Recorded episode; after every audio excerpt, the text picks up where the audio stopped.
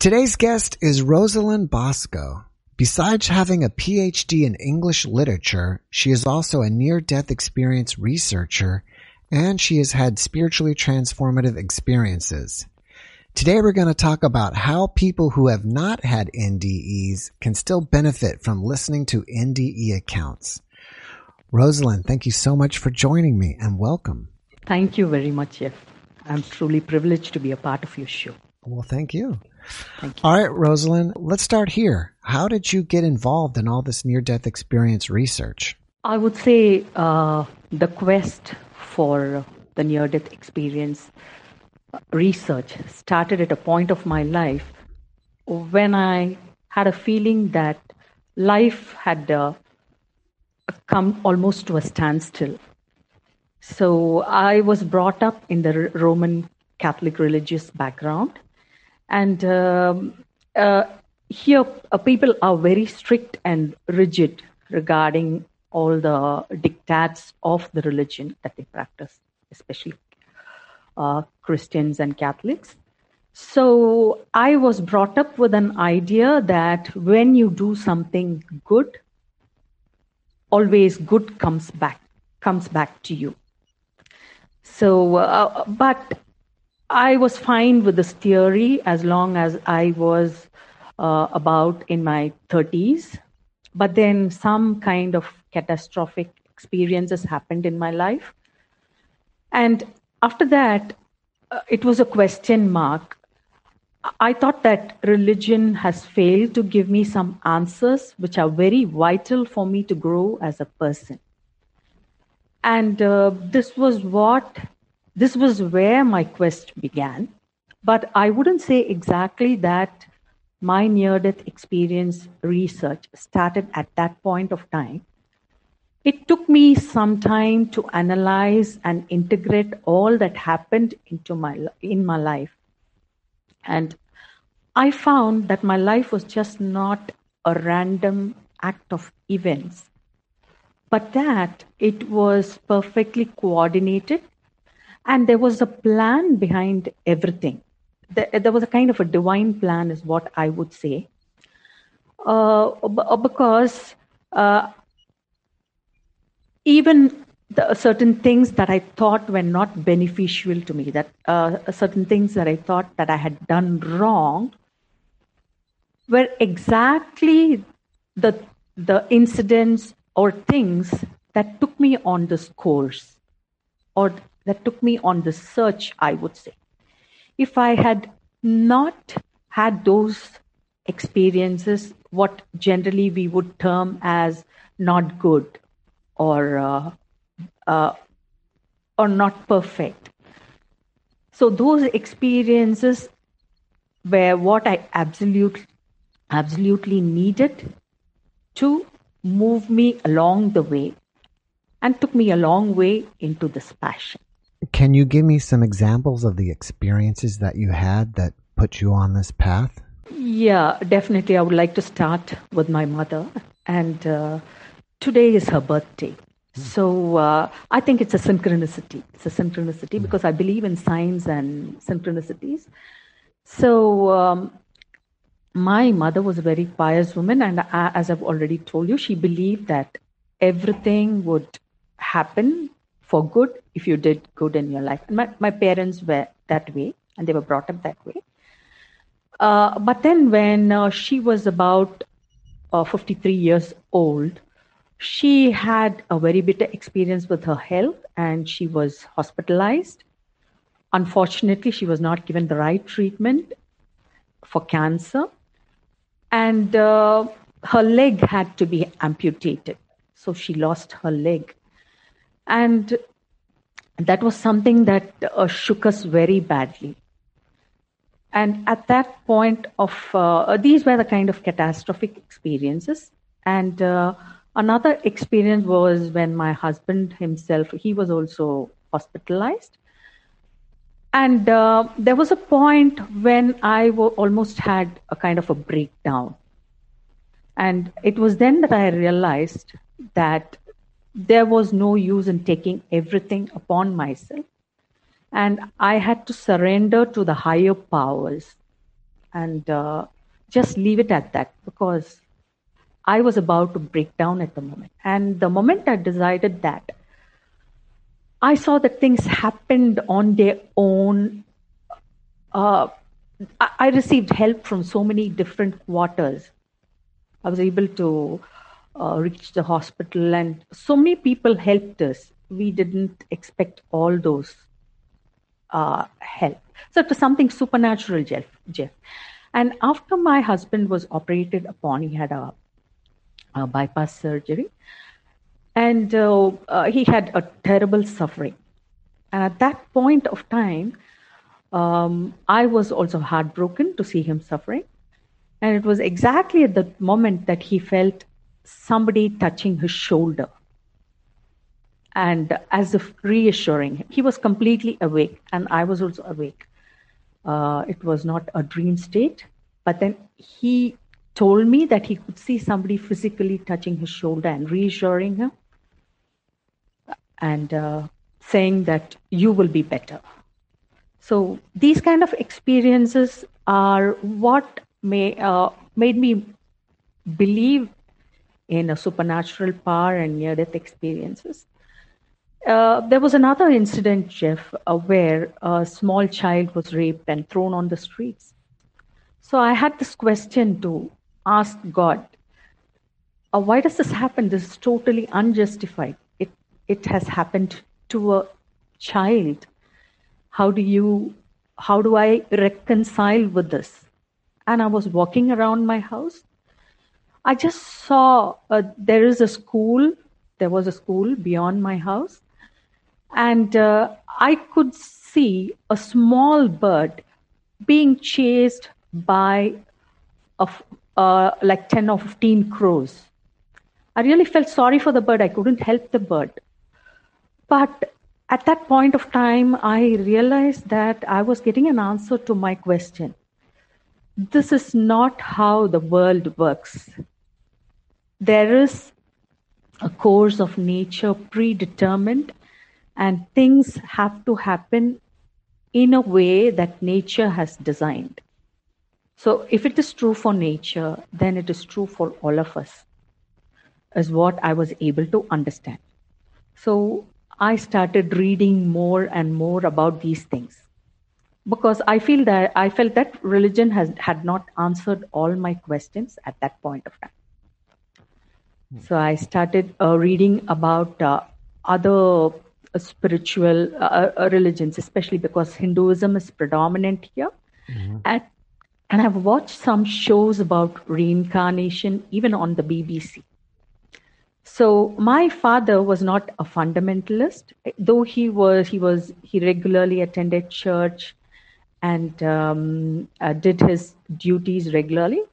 Still, he did not hate or detest other religions, and he also instilled uh, the value that I should respect all religions just as I do my own. So, delving into the reincarnation theory, I thought that uh, there were answers to these questions because all the incidents that happen in your life do not justify, they, they are not justified. Earlier in the podcast today, you mentioned that if you do something good, good things will come back to you. And yes. that to me sounds like karma and doesn't sound like something that's in the Catholic religion. It sounds more like a Hindu thing. Am I correct about that or no? Yes. Uh, I believe that all religions hold some a grain of grain of grains of truth in them. Mm-hmm. And if we stay closed uh, to what is happening around us, then uh, I think that we might lose out on something very important. And at one point of time, I see many people frustrated and completely lose their faith in God. Mm-hmm. Uh, you might see it happening right before, we might see it happening right before our eyes at the moment with all these corona deaths and uh, cases of cases spiking all over the world. Mm-hmm. People are frustrated, frustrated, and they don't know why innocent people have become victims to this disease. Mm-hmm. And that is a failure to understand how the system works. And this is where I see near death research offers a lot of scope for people to reconcile with what is happening around them. Because uh, we we are eternal beings, we are spiritual beings of light, and our journey doesn't end here. So, this karma theory, as you said, is uh, from the Hindu religion, and there are some basic concepts to this karma theory. Let me ask you this. So, are you trying to say that when bad things happen to people, it's just kind of part of nature, like how, you know, the bird was attacked by a bunch of crows? Uh, no, I definitely did not uh, mean oh. it that way, Jeff. Okay, then because, I'm, I'm, it's okay. Then I got it. I'm confused. Uh, yeah, let let me explain it to you. So, unless you have this reincarnation theory in place, uh, say Hindus believe that there are two kinds of uh, pala. Pala means fruit of your actions. Mm-hmm. So one is called the drishta pala, and the second is called the adrishta pala. So uh, supposing you just you are very rude to someone on the street while driving, then you have what is called uh, uh, you might uh, you might have um, a minor incident where you feel bad or hurt or something might happen to you the same way if you are very kind or courteous to a person in the street and allow him or her to cross over if mm-hmm. they seem to be in a hurry then you have this drishta pala happening to you which means the fruit of that action is immediate in the sense uh, you might reach home a little bit late, uh, five or ten, 10 minutes late, but you uh, you might have the kindness repaid to you at a later point of time. Uh, but uh, is different in the sense that uh, it takes a longer time to fructify, to yield fruit. So when you do an action or help somebody or uh, help a needy person, uh, even give a smile to a person on the street, because NDEers often speak about a very small acts of uh, kindnesses. They don't talk about something huge. So uh, these kind of actions can fructify probably in this lifetime immediately, or it might take some time to fructify, or it might even uh, fructify later, you might uh, reap the yield of that fruit at a some point later in life.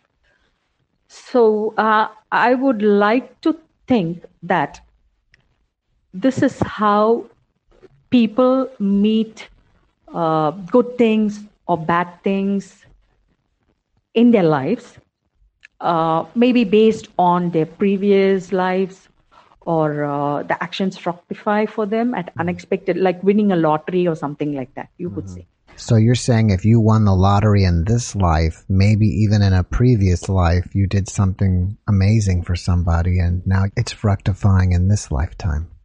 Yeah, definitely. Definitely, Jeff.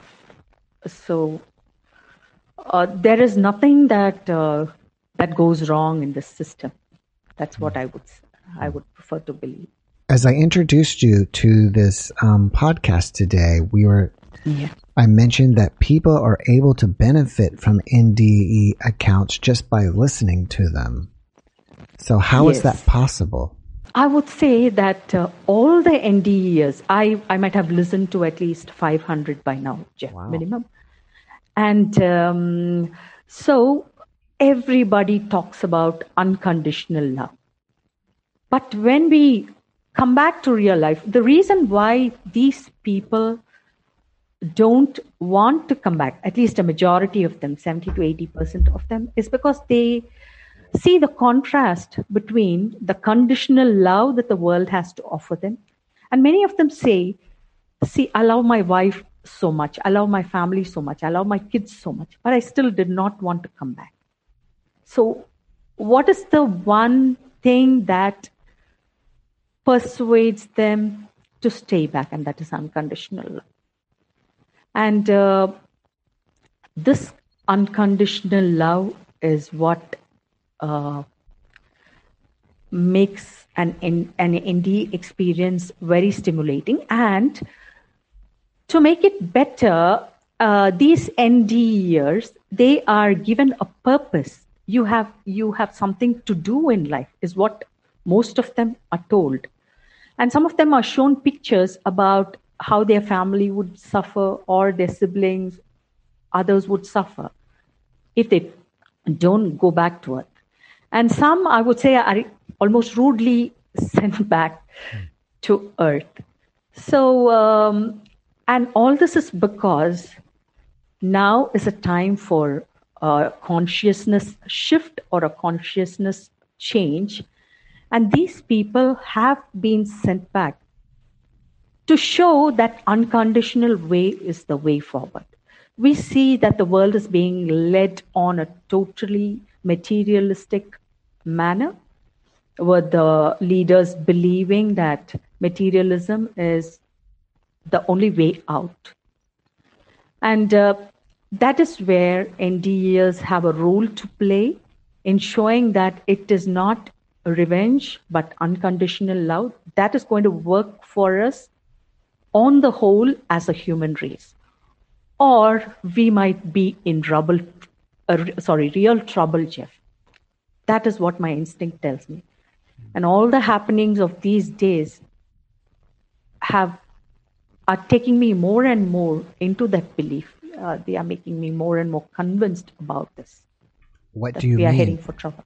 What do you mean we're heading for real trouble? When people just think about materialism and uh, not about humanity as a whole, and then we don't think about uh, pollution or the environment or even the animals and the species that live along with us.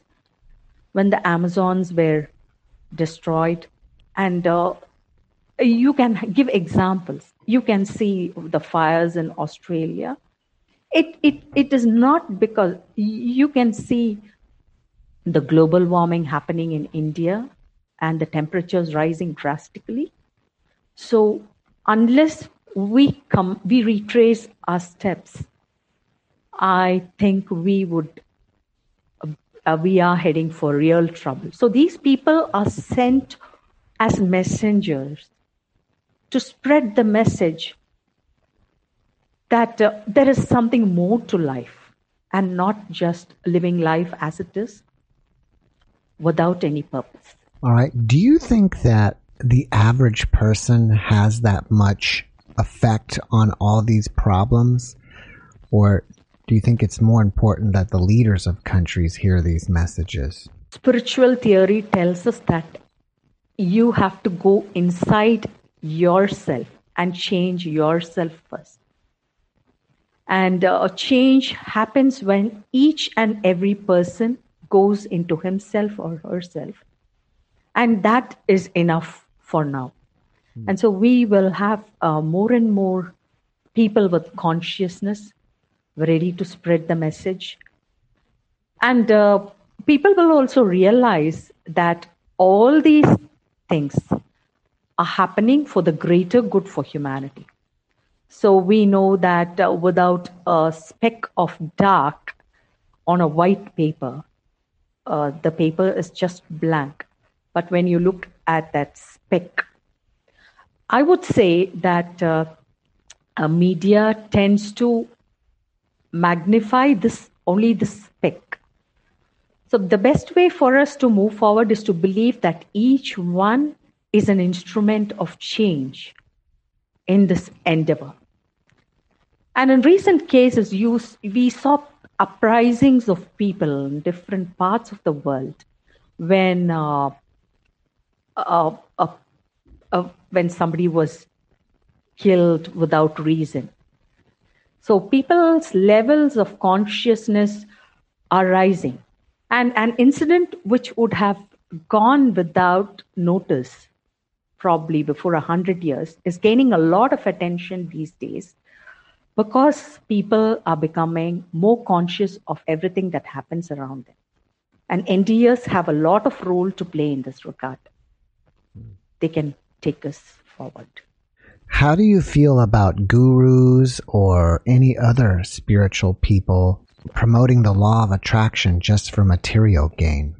Yeah, I, I would like to, I, I would not like to judge them, but uh, I don't think that you can reap something material just by practicing some mantras. Or uh, there are some gurus who say, if you want material gains, do this. And there are so many uh, spiritual sites also doing the same. But I don't believe in that because as we as I as we say, every good action might bring you a benefit immediately or it might bring you a benefit later in life. Even if a person has a lot of material gain at some point of time, that might not turn out to be advantageous to him. In spite of having money, he or she might not have uh, a peace of mind or not might be or might not be perfectly happy we see so many rich people mm-hmm. who are always running after money but nothing seems to satisfy them that is exactly what you mean uh, what i mean but i've seen uh, i've seen people very poor people taking care of uh, those around them perfectly happy and contented mm-hmm. so uh, these uh, spiritual gurus who are doing this, I feel don't understand or probably they are manipulating the masses to believe that you can reap all the material gains that you want by uttering some magic chants or words. I've read about a very rich man that was in jail, and he said there are lots of millionaires in jail and he said okay. that greed is an addiction. And just yes. like a person who would be addicted to drugs would just, you know, rob, steal, destroy people so he can get his drugs. It's the same way with people who are trying to get millions and millions of dollars. They'll do the same kind of damage along the way.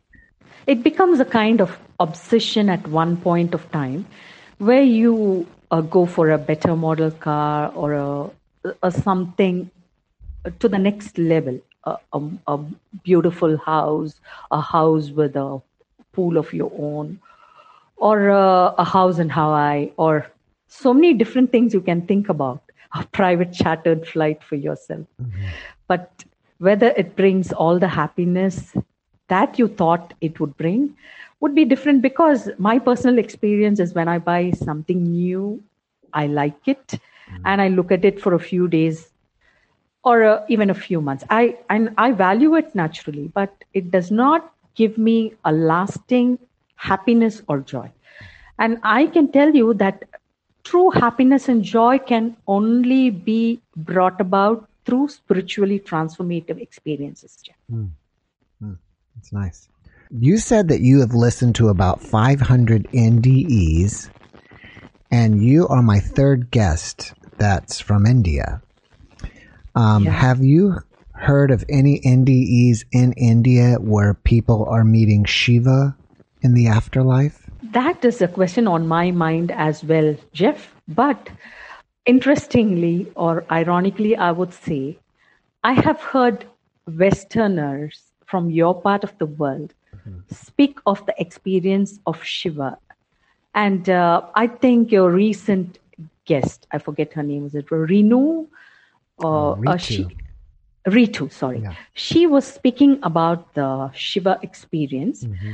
Uh, maybe, uh, probably, I am. I might be wrong. I have heard of some people speak about Buddha, mm-hmm. and uh, but here the system is such that people are afraid to come out into the open. Mm. And it took it took a long time for us from the time of Raymond Moody's Life mm. After Life, uh, 1970s, I think the book was released, and it's taken us almost 50 years to be open about this without being called crazy. Uh, I I think that uh, things are on their way even in India, but, but people are more secretive about it.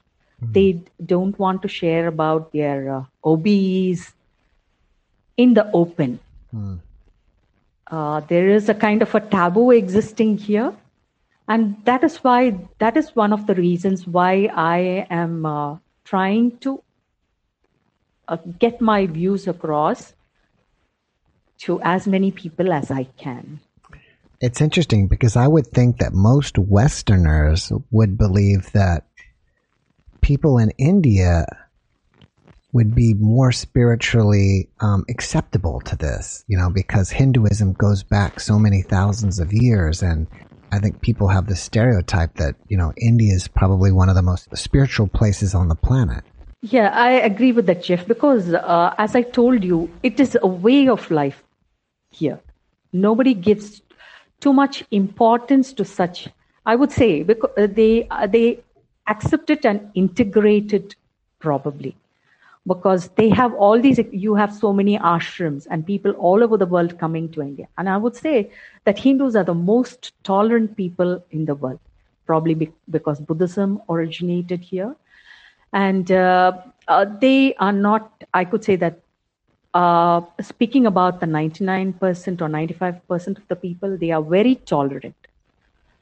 Uh, so they they are uh, uh, they they are very uh, used to saying prayers at school. I was a teacher in school and at college, and uh, they recite the. Uh, they used to recite prayers every day, Christian prayers. So that way they are very tolerant.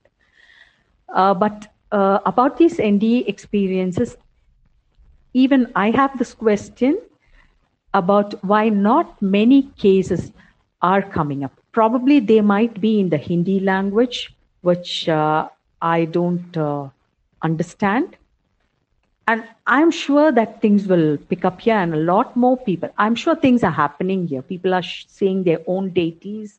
Mm-hmm. uh, uh, so because uh, i remember the instance of ramanuja the famous ramanuja the famous mathematician uh, who was a great math- mathematician. Mm-hmm. and he had this goddess appearing to him in his dream and he said that all his theorems were downloaded in his dreams. Hmm. So there, uh, and and those are the best in the world, at least one of the best, I would say. So uh, these things are happening, but not being shared very much with the rest of the world. Hmm. Is what I think. All right. What do you think is the best way to listen to these NDE stories so the person can get the most benefit from them? I try to get something new from each story. For, a, for example, some people speak about uh, the in between lives where they are met by the spiritual masters and guides.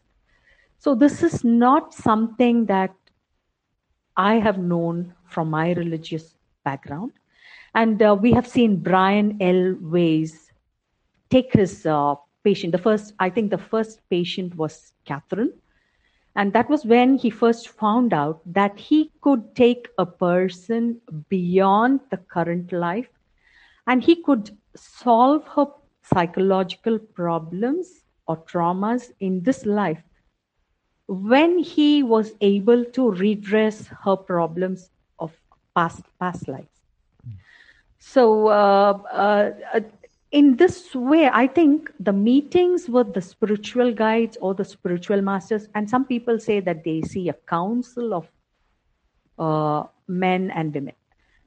There are some who say that uh, you are taking life seriously. For the case of Anita Moorjani, she says that uh, self love is something that we need to practice, which goes completely opposite to my religious value, Jeff. Mm-hmm. I was completely brought up with the idea that I, I equated self love with selfishness. I thought it was pure selfishness. So when I read Anita Moorjani's Dying to Be Me, that was a kind of a life uh, change, changing experience for me because I understood that uh, it's not wrong to think about yourself and one more justification about uh, self love is that unless you love yourself, you cannot give that 100% love to others. So, when a person loves himself or herself, there is a joy which radiates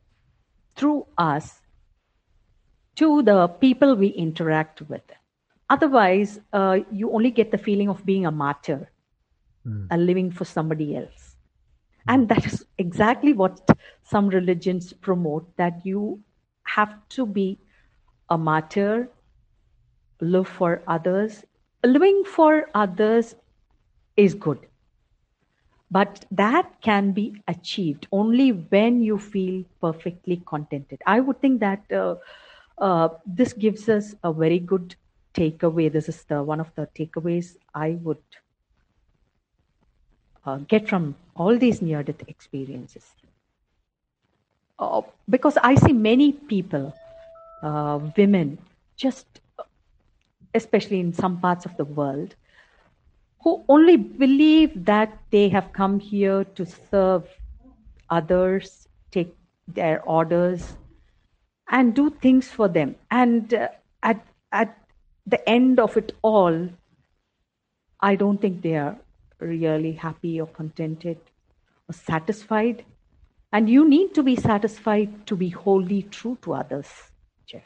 I'm assuming and this is just a guess because I don't live there, but maybe 90 to 95% of the population in India is Hindu? A majority of them are Hindus. A very few, uh, uh, two or three percent, might be Christians. Okay, so would, the rest are Hindus. Would, Not many Buddhists around also. I, uh, maybe in Tibet or uh, other countries. And now people are getting a lot of interest in uh, Buddhism. Okay. Uh, so wherever we go around, we see these.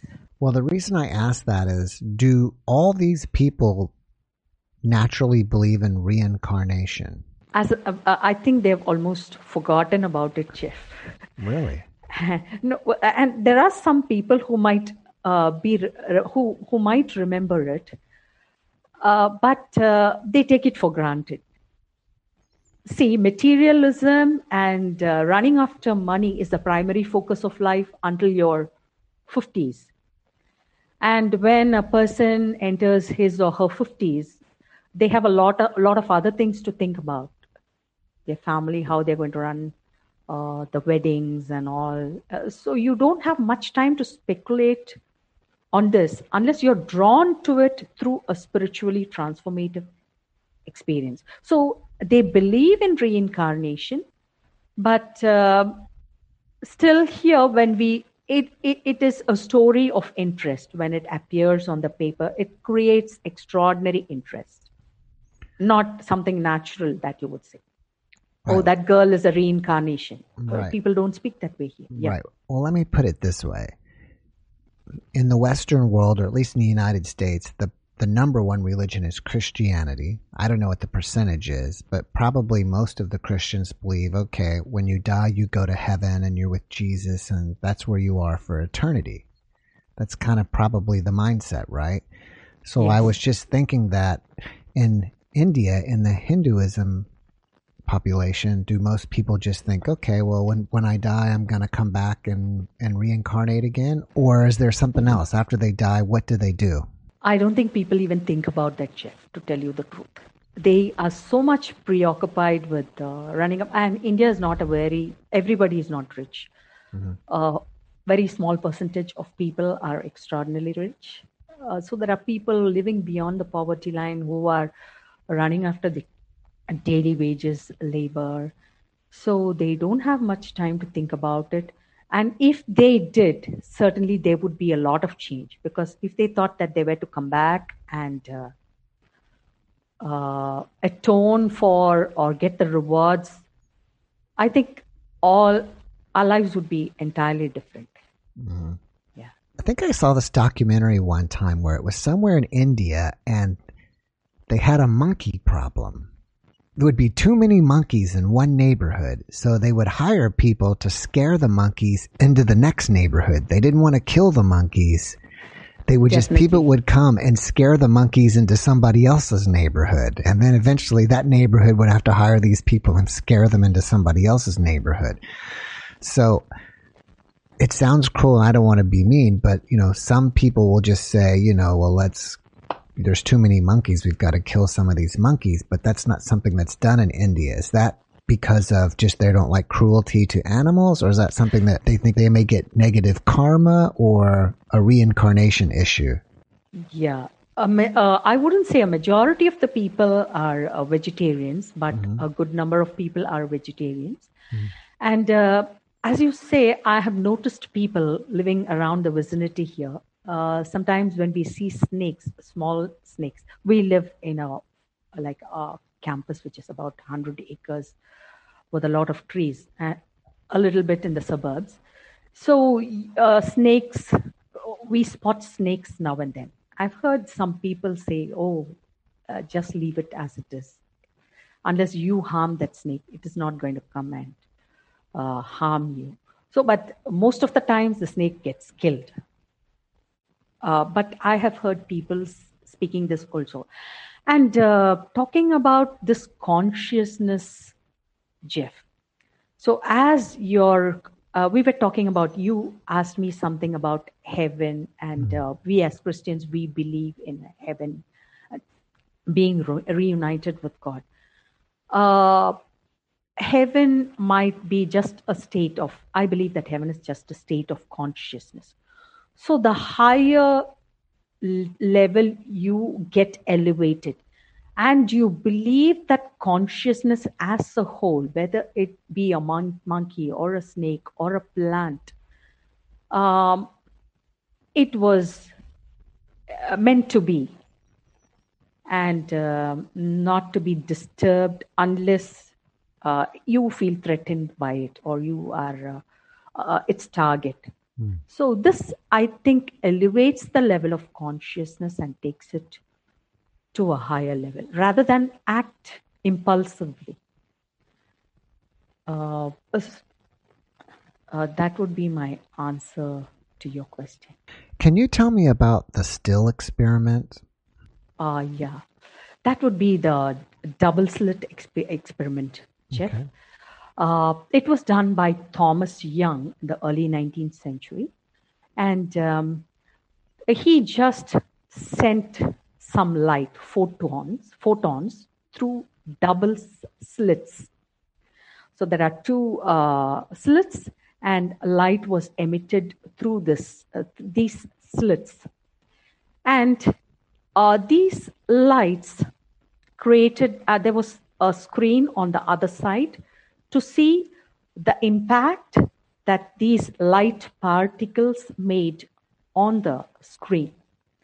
So uh, these light particles, photons, later these experiments were done with electrons and atoms, and they are being continuously done. And uh, one thing that was noticed is that these waves have a dual nature. That is, they have the nature of both a wave function as well as a particle function. They can work both like a wave and as a particle. And the most strangest thing, or the weirdest experiment, the, and it is also called the most beautiful experiment on the planet, is the results of these experiments change when there is a, a conscious observer, when there is an observer. So, when do these particles or electrons take the nature of a wave that is when they are not observed. When they are observed by a conscious observer, they behave like particles, uh, which is uh, which science and uh, scientists are baffled by this experiment. So, what I would like to bring about in this is rather than go into the nuances of this experiment and explaining how these things happen, this is the role of the conscious observer. And uh, what I would like to present to you in a very humble way is that there are a number of probabilities existing around us, probability waves. And a conscious observer can make a difference. So, when your consciousness can tap into these probability waves and you can and a person can use it for his or her greater good. Uh, we talk about visualization uh, jeff.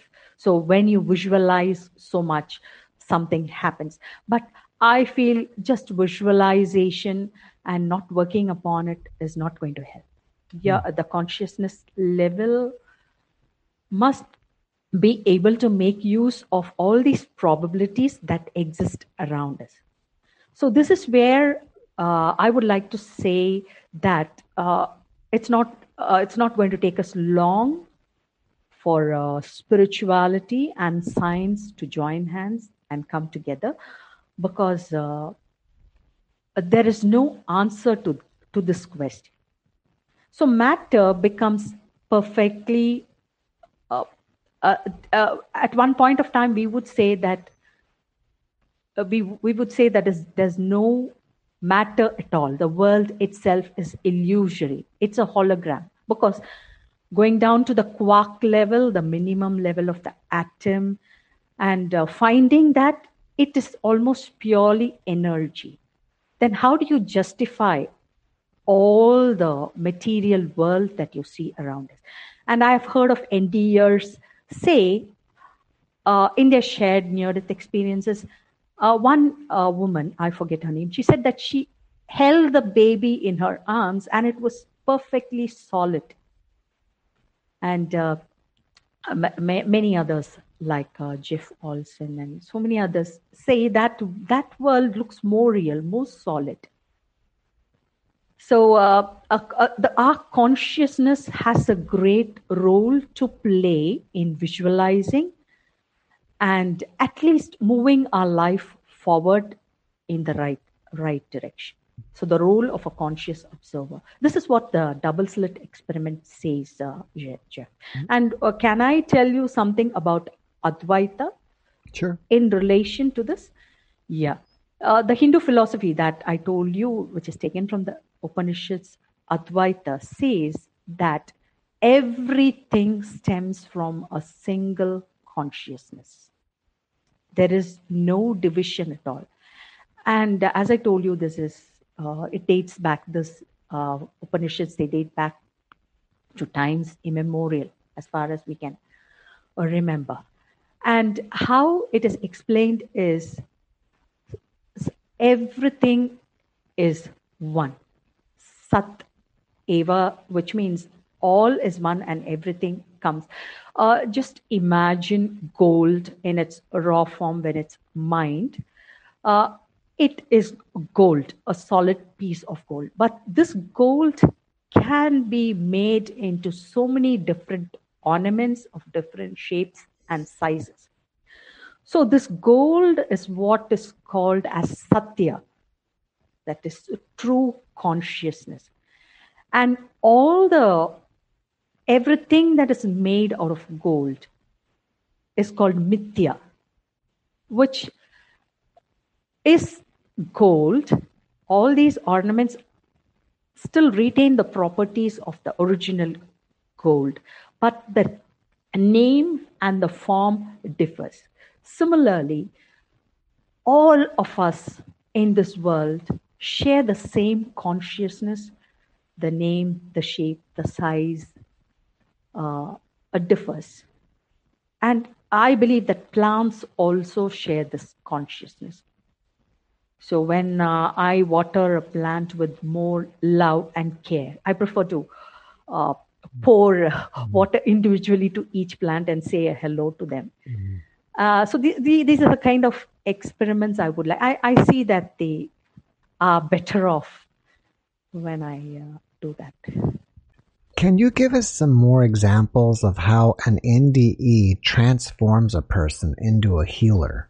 Oh, so this unconditional love, I think conditional love is uh, what makes people, uh, I would say, less than human. And uh, when a person is subjected to some un- to so much unconditional love, uh, he or she starts sharing this unconditional love among the family members. I've heard so many people say, I felt so much love when I went into a supermarket store. I, I, I just felt so much love when I saw a person on the street. I, and uh, the other person also responded uh, with a smile. And uh, recently I heard some people, somebody say that uh, you must have had an NDE experience. So the joy that is radiated from a person who has experienced this makes uh, gives way to uh, I would say promotes qualities of forgiveness. Hmm. and also brings about uh, some element of unconditional uh, a lot of that unconditional love into practice.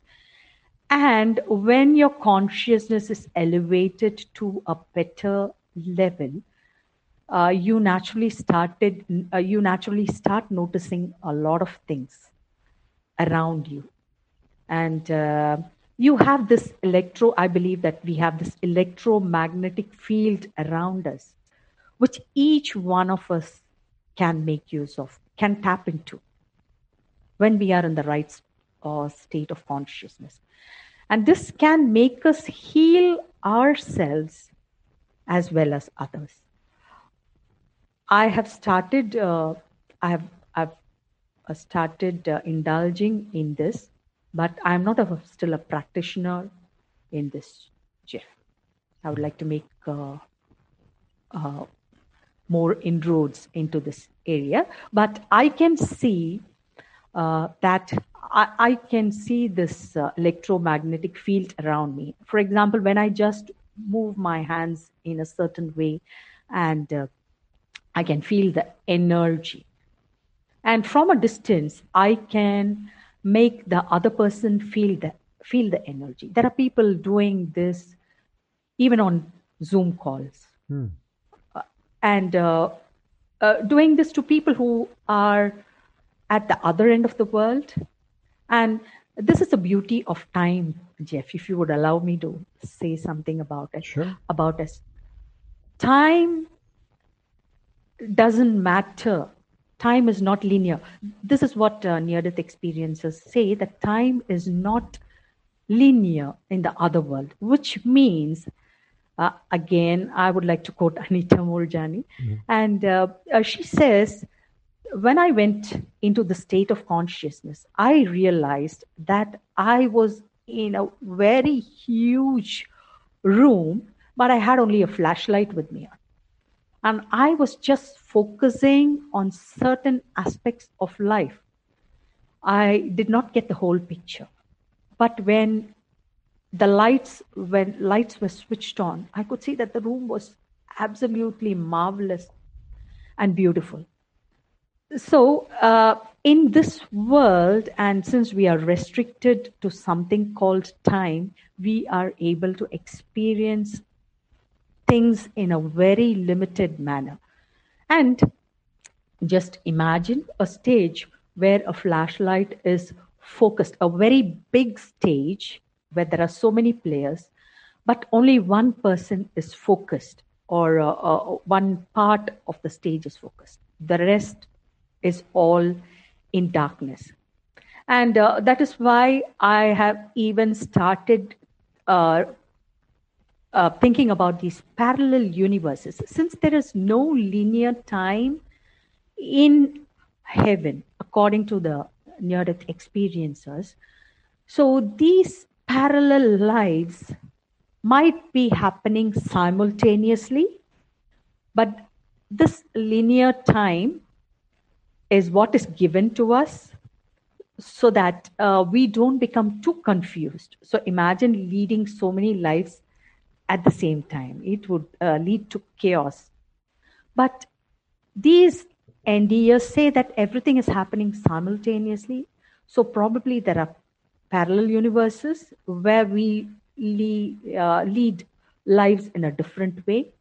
And dreams can take us, astral projections and dreams can take us into these different kinds of consciousness or into these, give us an inkling about these life. You mentioned earlier that affirmations weren't enough.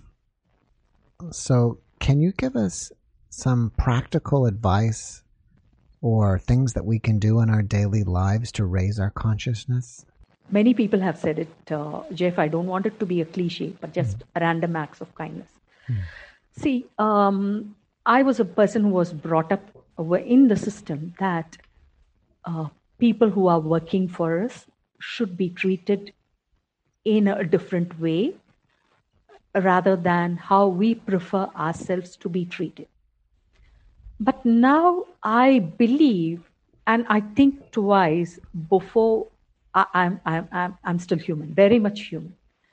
I uh, react to certain uh, circumstances, but I am always in the awareness of how I should treat another person, just like myself. I cannot take another person for granted or exploit another person just because I give them money as a monthly uh, a salary or because I believe I don't know that person's circumstance, the workers, the laborers' circumstance. He or she might be going through a lot of turmoils in his or her life. And when I pass a rude remark or when I treat that person unkindly, then I believe that I'm uh, accumulating something bad for myself. So just uh, to be aware every second of your life as much as possible is uh, what I would uh, what I would think would make all of our lives better, Jeff. Hmm. Okay. If you don't mind sharing your life with us, you were raised Catholic, but I'm not sure if you're still a Catholic anymore. So would you mind telling us where you are at on your spiritual journey? Thank you for asking me that uh, question, Jeff. I am a very much a Catholic, mm. even now. Uh, not because, uh, uh, not because my parents raised me Catholics. As I told you, I had a lot of questions for myself, and I also tried to get some answers from other religions, and also believe that other religions have profound truths in them. Having said that, my final, uh, my intuition, or uh, I, I, I think that there is nothing other than love in the Bible See, uh, people have not uh, brought it out in the best possible way. I wouldn't like to blame anybody, but it has not been uh, portrayed. Uh, when Jesus Christ says you have to forgive seven into 70 times. And, and how do you reconcile the idea of hell with, with this? How can you speak about forgiving your enemy and then going to your church, going to church and at the same time uh, speaking about a god who's going to uh, make you burn forever in the fires of hell uh, that's where there's a great divide or a chasm.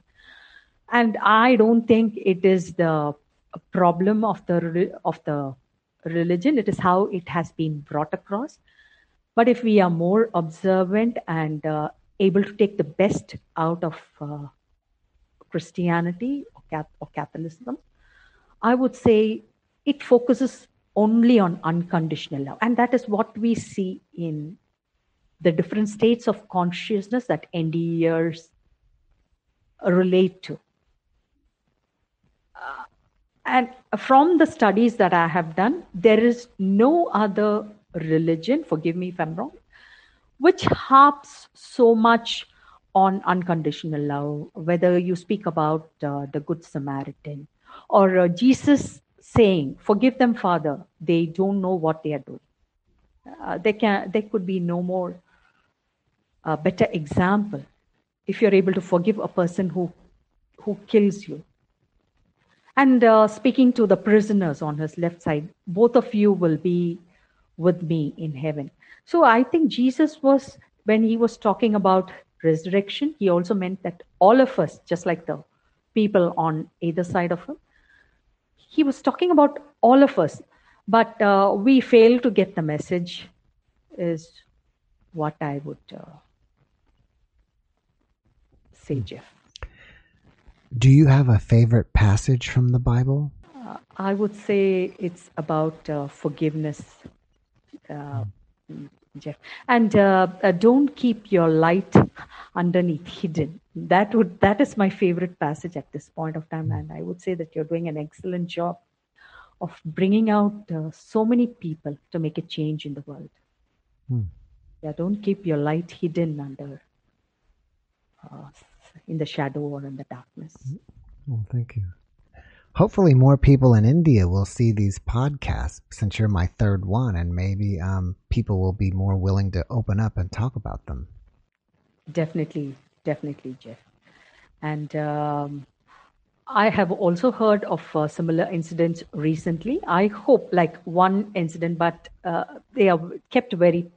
Many of them are kept. Some of them are kept very private. Mm-hmm. So uh, maybe I would like to find out more from India. Mm-hmm. These kind of experiences. When I had Dr. Santosh on, and he was from South India, I believe he was saying that he is telling the story to his wife. It made her afraid, and she didn't want to talk about it. And he told his friend, and he said, "Hey, don't tell anybody about it." Yeah. Does that Yes, sound does definitely. that sound pretty normal of what would happen if someone had one in India? my family gives me full support Jeff that uh, in that they uh, they don't prevent me from uh, doing something. And uh, uh, though they might have a different because they have also been raised in the same way. And uh, until, until they have their own experiences they would not be able to integrate all these. Uh, so but they have given me a lot of support. I'm not sure that everybody would give the same support. Maybe or maybe not Yeah, I mean, santosh dr santosh said yeah, and even here in the United States, I'm sure that there are NDEers that don't tell anybody because they're afraid of you know being ridiculed or or whatever. Yeah.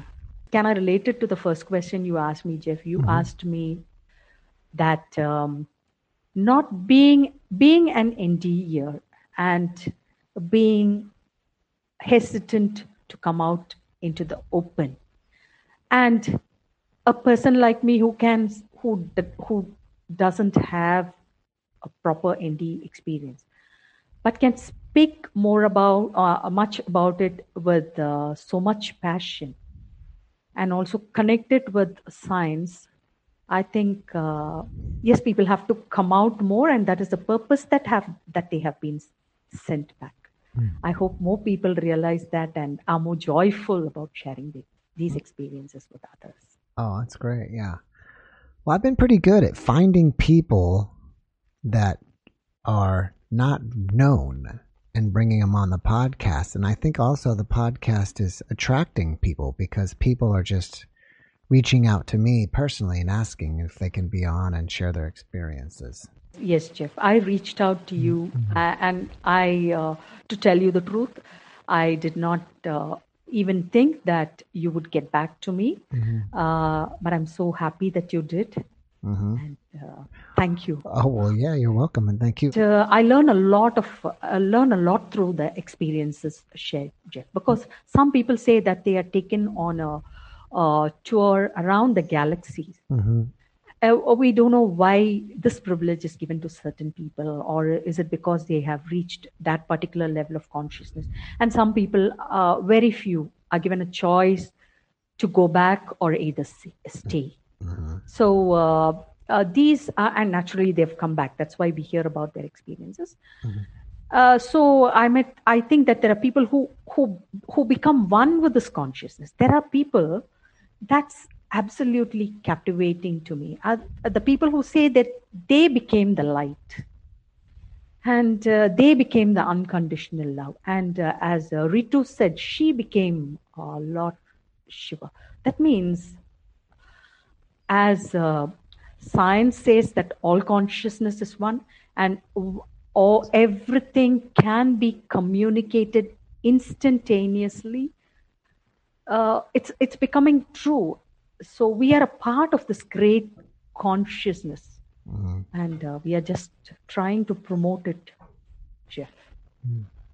To leave the petty differences aside. Right. And speaking of promotion, I want to promote you. So you have a couple books out. Tell us about your books.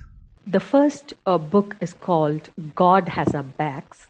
Mm-hmm. So this book was uh, when I had a lot of experiences and I totally surrendered to God. I I wrote this book and it was written almost close to one month or uh, or 40 days. It was published on Amazon Kindle. Um, that is a kind of a memoir that I have written about how what I believe to be uh, things happening at random uh, showed me a plan. And then you have a lot of synchronicities uh, that happened in my life mentioned in that book. The second one is called uh, the brimstone fallacy and or the myth of the inferno. the title itself is, I think, self-explanatory, where I believe that hell is just uh, a made-up uh, story and it relates more to your consciousness. Hmm. So these books are available on Amazon.com as well as Amazon.in. Do you have a website, Rosalind? I don't have a website, Jeff, hmm. uh, but I have a YouTube channel called The Mind Maverick. Okay. So uh, uh, this is my YouTube channel, and I have a Facebook page. Mm-hmm. It, it's just Rosalind Bosco, just uh, where I post, promote my videos and try to help help people with more of uh, awareness about themselves and how how they can make life better for themselves. And uh, there is one thing that uh, i would like to share with you jeff. Uh, there is a video about anger that i have uh, uh, uploaded.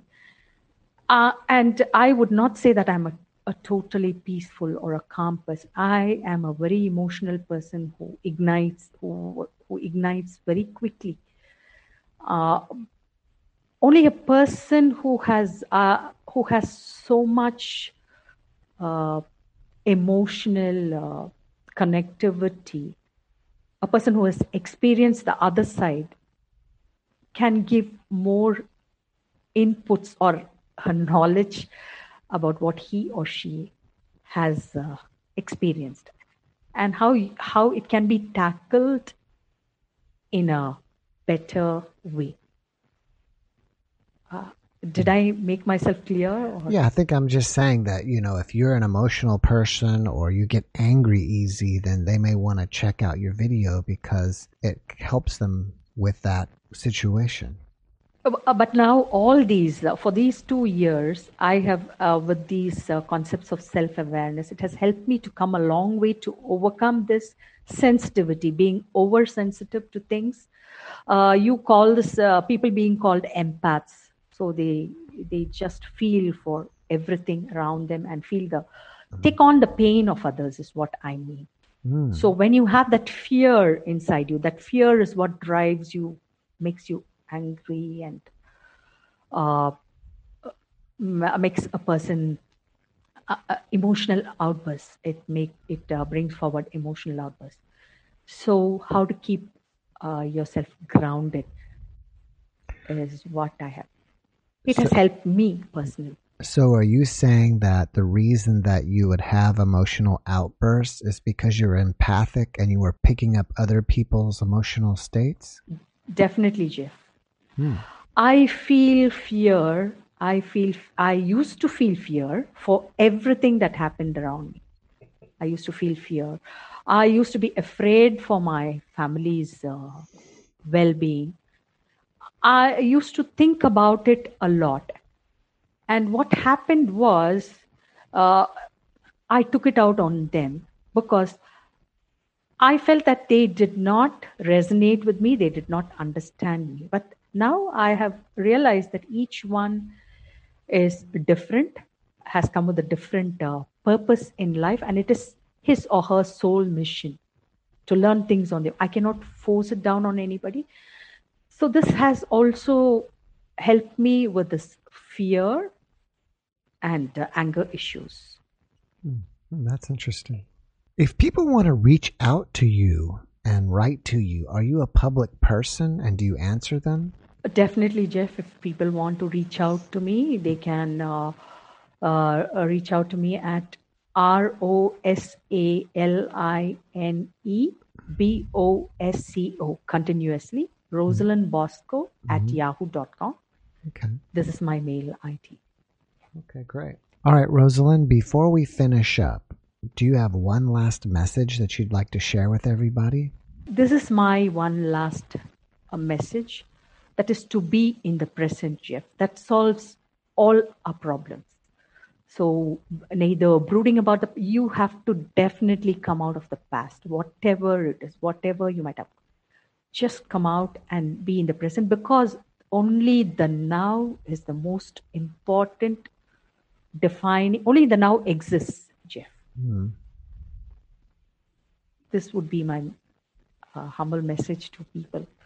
Yeah, I like that message, and I've thought about that. You know, we see physical things from the past, but technically the past does not exist, and neither does the future, only now. Yes. So just be happy in the present. Yeah. All right, Rosalind. Well, thank you so much for being my guest. I really appreciate you, and I wish you the best. Thank you so much, for taking me on your show. Mm-hmm. All right, have a great day over there. Thank you. You too. Mm-hmm. Bye bye. Thanks for watching the Jeff Mara podcast. I really appreciate you. Another way to show support is through YouTube memberships. And if you do, there are loyalty badges and other perks depending on your level of membership. All you need to do is click the join button underneath the video to find out more. Thank you for your support.